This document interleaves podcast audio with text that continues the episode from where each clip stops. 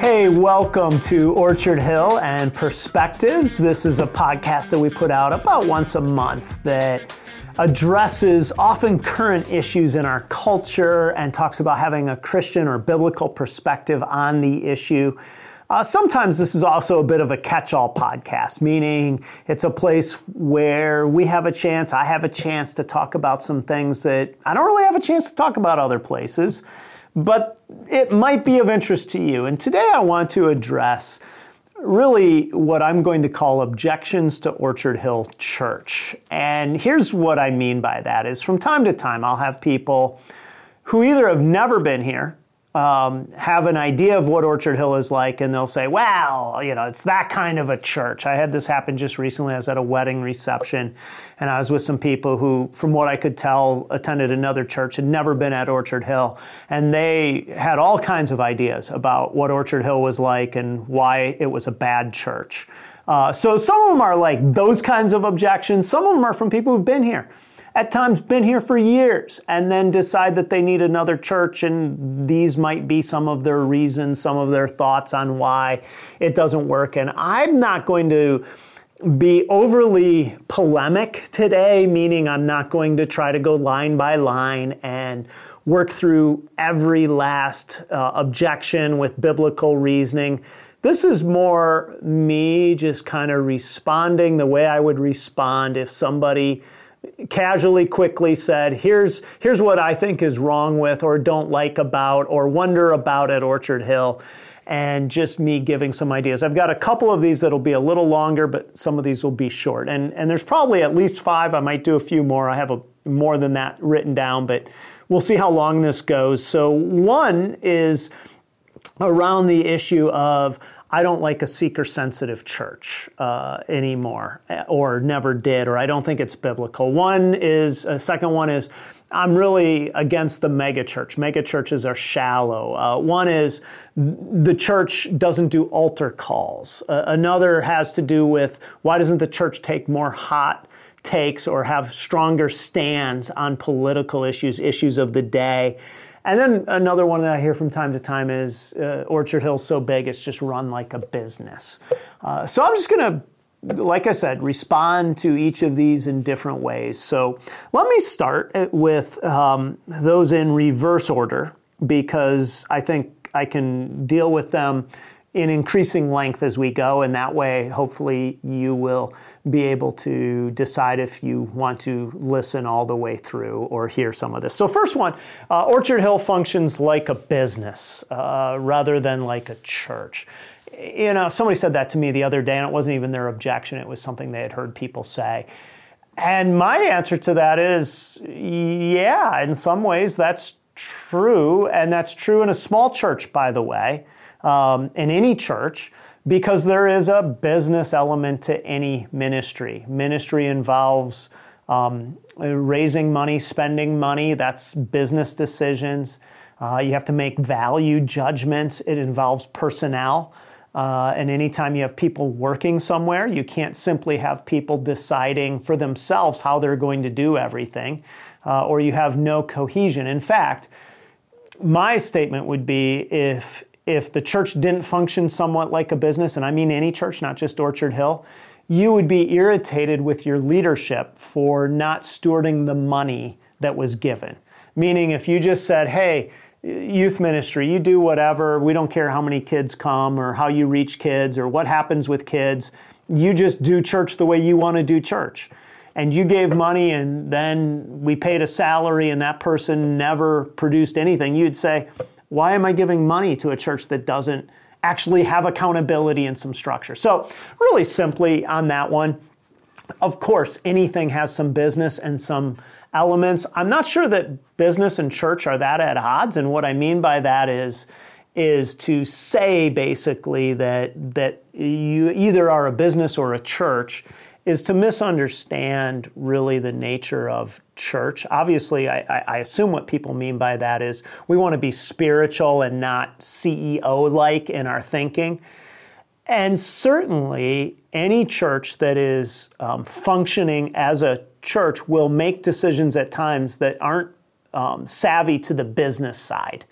meaning um, there are times that you will teach on things that you know will irritate people who might otherwise stay at the church, but they may choose to leave. Um, and so there are a lot of decisions that you make that are horrible for business uh, in church because it's the right decision and it's what um, seems to be the right thing as we approach um, just how we, we go about trying to honor God. So, is the church a business? Is it too much like business?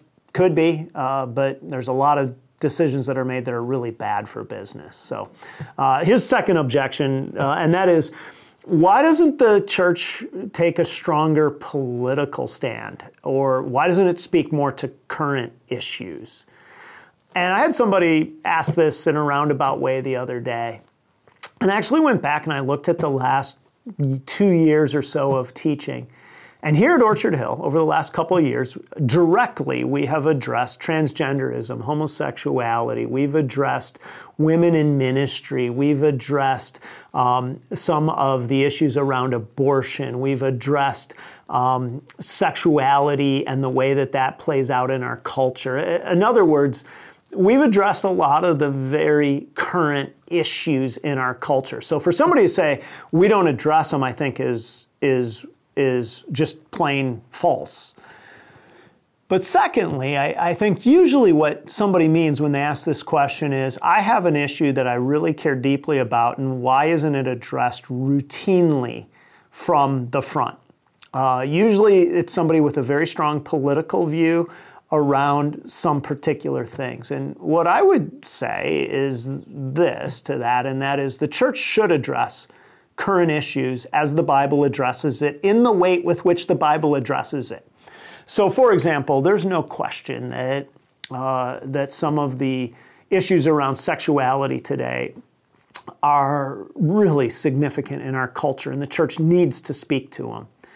But at the same time, I don't think that a church that's constantly doing hot takes, that's constantly doing political stances, especially political stances that are arrived at by inference rather than by direct statement, um, necessarily reflects the gospel. And, and the gospel and the teaching of the Bible cuts sometimes against both parties. And I know if you're a hard partisan, you won't like that statement. Uh, you'll say, oh, no, no, no, my party has it right. But there are things that the Bible says about caring for the poor and taking care of people that, that, that certainly sound more liberal in their take. And there are some things the Bible says about abortion, about sexuality, that sound more conservative. And so, as a church, our goal isn't to just trumpet one side of the aisle or the other. It's to say to be a Christian sometimes means that you will go against your political party, and it means ultimately that you will be responsive to wherever the Bible takes you.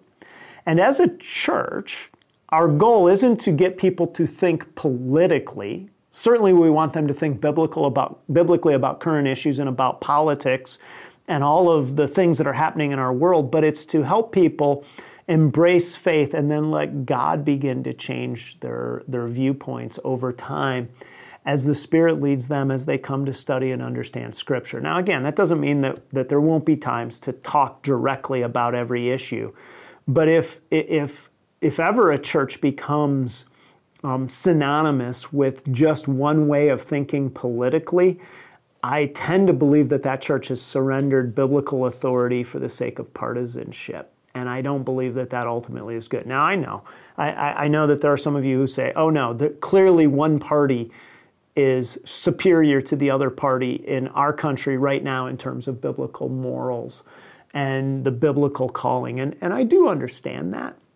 But again, um, I don't think coming to church to hear um, versions of cable news channels or podcasts with a verse is biblical exposition. I don't think that's what takes us to where we want to go. So, so, so that's my quick answer to that. Another objection that I sometimes hear is why doesn't Orchard Hill do altar calls? And, and this is, if you're not familiar with that phrase, is basically the idea of why don't we have people come forward and pray to receive Jesus? Why don't we do a more direct call and reaction.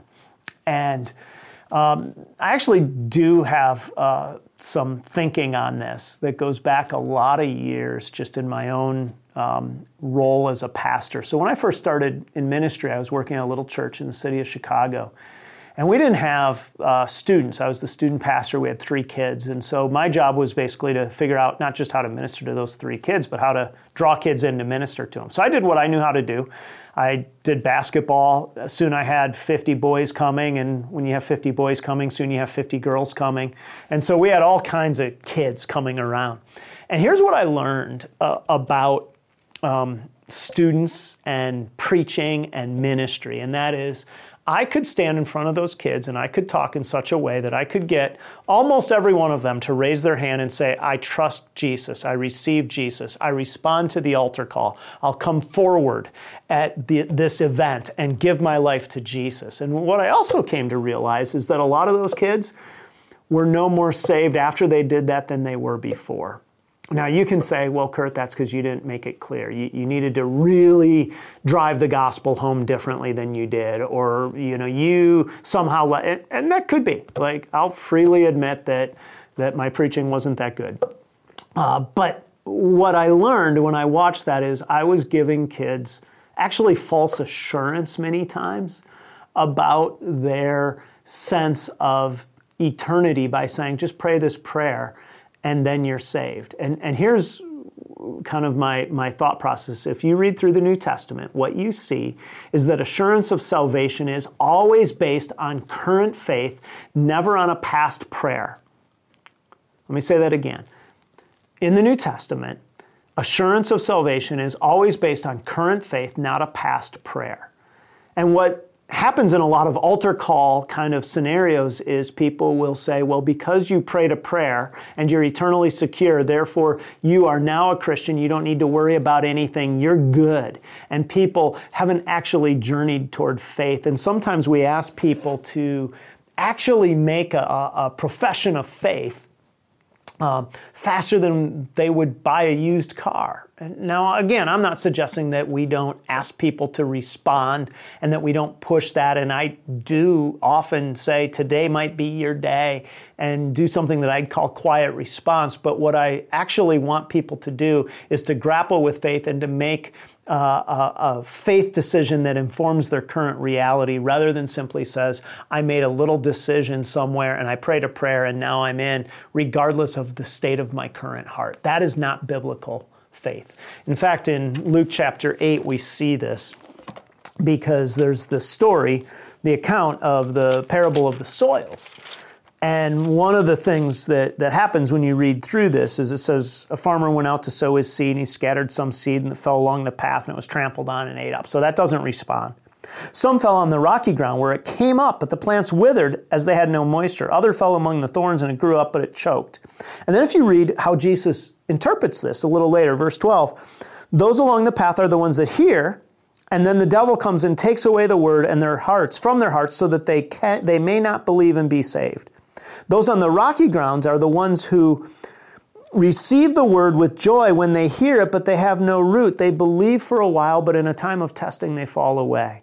And the seeds among the thorns are those who hear, but as they go on their way, they are choked because of life's worries and riches and pleasures, and they do not mature. And, and some people would say, well, okay, your job isn't to try to discern, just sow the seed. Yes, that's exactly what I'm saying. Is because if you give assurance through your methodology that is, is not real, then you are causing somebody to say, I don't need to see if my seed grows. And, um, and, and, so uh, that's certainly worthy of talking about. I get that objection, and certainly if somebody wants to be in a place where every week there's come forward if you believe in Jesus, and a mark on the chalkboard goes up on the side wall every time there's there's a conversion, um, then there's probably a different church for you. Uh, than Orchard Hill, because at Orchard Hill we're going to emphasize current faith, responsiveness to Jesus, yes, but current faith. You know, uh, one of the interesting things on this uh, for those who are real decisionistic.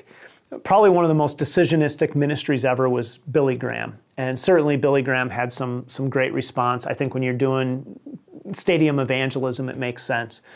But do you know his wife never had a momentary decision of faith one of her great like uh, kind of things was that I just kind of knew I believed and I've always believed and I don't have a moment of faith. So here's Billy Graham, who was the, the, the person who most probably pushed for make a decision today. And his wife never, quote unquote, made a decision for Christ. So if your theology is such that somebody needs to make a decision for Christ, then Billy Graham never convinced his wife to actually come to faith in Jesus Christ, if that's if that is your your, your thing. Uh, so anyway, uh, all right, mega church. You know, I, I've come to believe this is what some people say that that the mega church is shallow and the mega church isn't isn't very good. A mega church, if you're wondering, is defined as a church that is over 2,000 people in weekly attendance.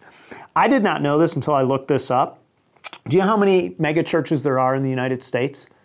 Um, there are, according to this survey I just found, only 1,800 megachurches across the United States. I would have guessed there were way more.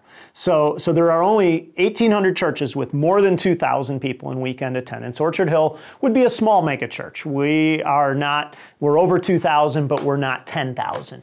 The average size of the megachurch, according to the same article, is 3,500. So, so one, your, your character of megachurch is often that it is, um, you know, somewhat uh, this church of 10,000. And, and the idea is that in order to have that many people, you have to be shallow. Here's how one person uh, writes about it. He says the teachings at megachurches often contradict the traditional Christian concept of service and charity. Instead, megachurches encourage a selfish and self focused view of worship. The members of megachurch congregations are often taught to focus on their own existence and problems instead of seeing themselves as servants who should help their fellow man. They are in turn encouraged to view God as a vehicle for their ambitions. This goes hand in hand with the prosperity gospel at the core of the megachurch theology, the idea that God rewards faith with material goods and success. So, um, basically, what that argument is now, I'm not saying that everyone who has this argument has this argument, but that argument is basically this, and that is the megachurch has to basically make it about people and their feeling of success in order to attract people. Therefore, it's part and parcel of the whole idea of, of the prosperity gospel. Uh, other people would say, well, it's just shallow by nature, it's hard to have relationship, some of those things. Now, here's what I'd say big, small, doesn't actually make a difference in how faithful a church is to the gospel. You could point to plenty of small churches that have abandoned biblical teaching and plenty of big churches that have.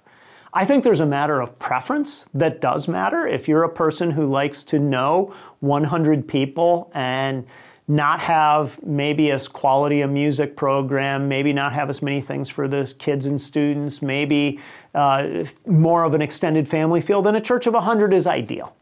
If you like to be in a place where you know the names of a bunch of people, you have a little more, but you feel like you still, uh, you know, can be really connected to everybody, then maybe three, four, five hundred is the best. If you're going to be in a church of a couple thousand, you're not going to know everybody. That is absolutely true but what we have found at Orchard Hill is that with small groups, with, with, with a sense of mission, that there's a chance for the church to really thrive, and that just simply being big does not mean that that we or any big church encourages selfishness or uh, selfishness or that there's no community or that entertainment is everything in terms of how it goes about it. Now, that can be true, but again, that can be true in any size church. And so it's really about a preference. What do you like in terms of church? And I don't think it's wrong to say, you know what, I'd prefer a smaller church to a bigger church, so that's what I'm going to look for. I think that could be a legitimate reason to change a church. Just like I think it could be legitimate to say, I feel as if I've kind of run out of relationship and opportunity in this smaller church, so I'm going to look for a bigger church. Now, obviously, I don't encourage the idea of church hopping on a whole, but there are times to make a change, and that could be one of them. But to turn it into a moral issue, a spiritual issue, and paint with a broad brush is really an unfair characterization. So, last thing that I want to talk about, and that is um, this idea of Orchard Hill is a seeker sensitive church, and that somehow equates to the church not being the kind of church I want to be at.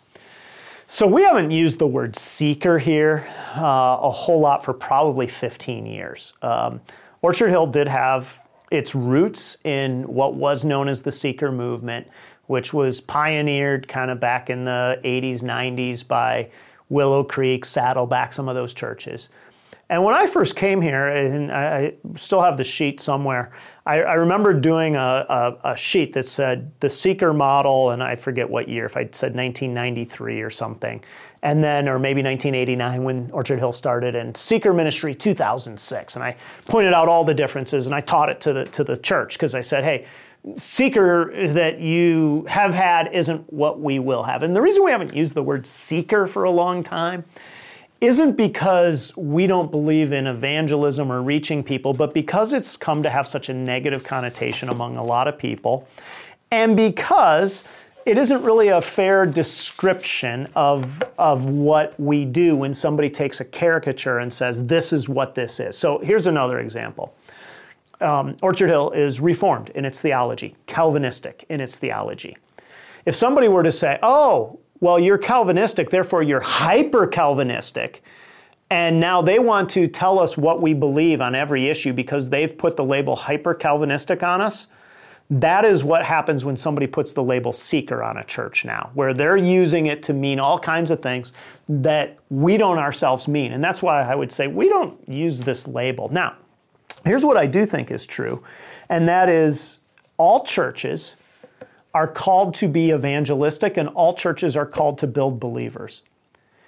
And if a church says, we only care about reaching unbelievers and we don't care at all about how we build up believers, they're not true to the Great Commission. We're to make disciples by evangelizing and teaching people to observe all. So, so there's an evangelism discipleship component. And if a church says we only do discipleship, and that's all we do, and everybody else goes out from our church to do the ministry, but we just equip. I don't think either of those is biblical.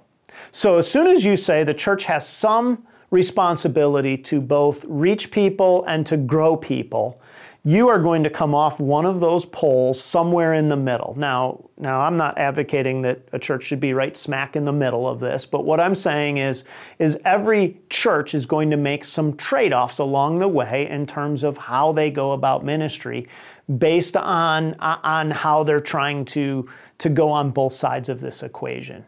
Um, and and so it's a false dichotomy ultimately, though, to say you can only do one or the other at the same time. And this is part of why I, I, reject this idea. I have said this in our new members classes over the years, but uh, in many ways, our model became Redeemer Presbyterian Church, Tim Keller's church in New York City, more than Willow Creek from a preaching standpoint, not from a service standpoint because um, he was able, in my estimation, to teach the Bible in a way that a believer could grow and to speak to the secular culture at the same time. So it's a false dichotomy to say you have to do all one or all the other.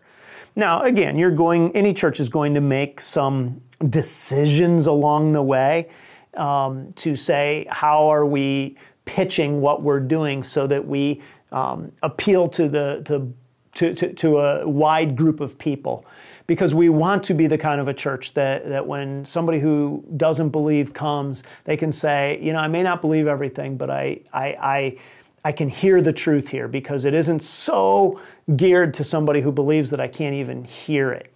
Uh, at the same time, we want to speak to those who, who have longstanding faith and help them grow in their faith. And our ultimate answer for this, of how this happens, is exposition, simply teaching the text. We believe that if you teach the Bible over time, it will speak to both believers and non believers. Now, no single church service no 30, 40, 50, 90 minute teaching can give everyone everything they need. And so, of course, there's a need for more than what anybody can get in a single sermon. Um, but having said that, I believe that when the Bible's taught, if you are a follower of Jesus, then you can grow from that teaching if you will apply yourself to listening and looking and studying the Word with whoever's presenting. And I believe that when the Bible's taught, it speaks to our culture clearly. And so, so, so when somebody says we're quote unquote seeker sensitive, my first thing is, wow, uh, we haven't used that word around here in 15 years, so where are you getting that? And secondly, what do you mean by that? Because usually what they mean is, well, you won't teach on hard issues, and as I've already said, we've taught on all the hard issues, or I just want something that feels a little better for me. But we want to be the kind of a place, again, where any weekend somebody can invite a non believing friend who can be on their arm and can say, That made sense to me. I may not like it, I may not agree with it, um, but I, I could follow what you were talking about. Now, of course, there are people who uh, you know might be Christians for a long time and might not follow. I get that, and there are people who who can follow all kinds of things wherever they are any church is going to have to make a choice and where it's going to pitch between these these poles. And I think any biblical church has to take at least one step in on either side and then decide how many steps it's going to take the other way. And the truth is that changes all the time because uh, there are weeks where where you know you're talking about something that that is really hard for a non-believer to totally grapple with. And all we try to do is say, as we talk about things at Orchard Hill, we want to always remember that there are people who aren't totally convinced and encourage them to be able to take a step toward faith. So, those are some of the objections that I hear around Orchard Hill. I hope this was helpful. If not, I'm sure you've clicked off by now. There's a lot of content at Orchard Hill Church uh, Plus uh, that's available. Um, thanks for spending part of your day here with us today.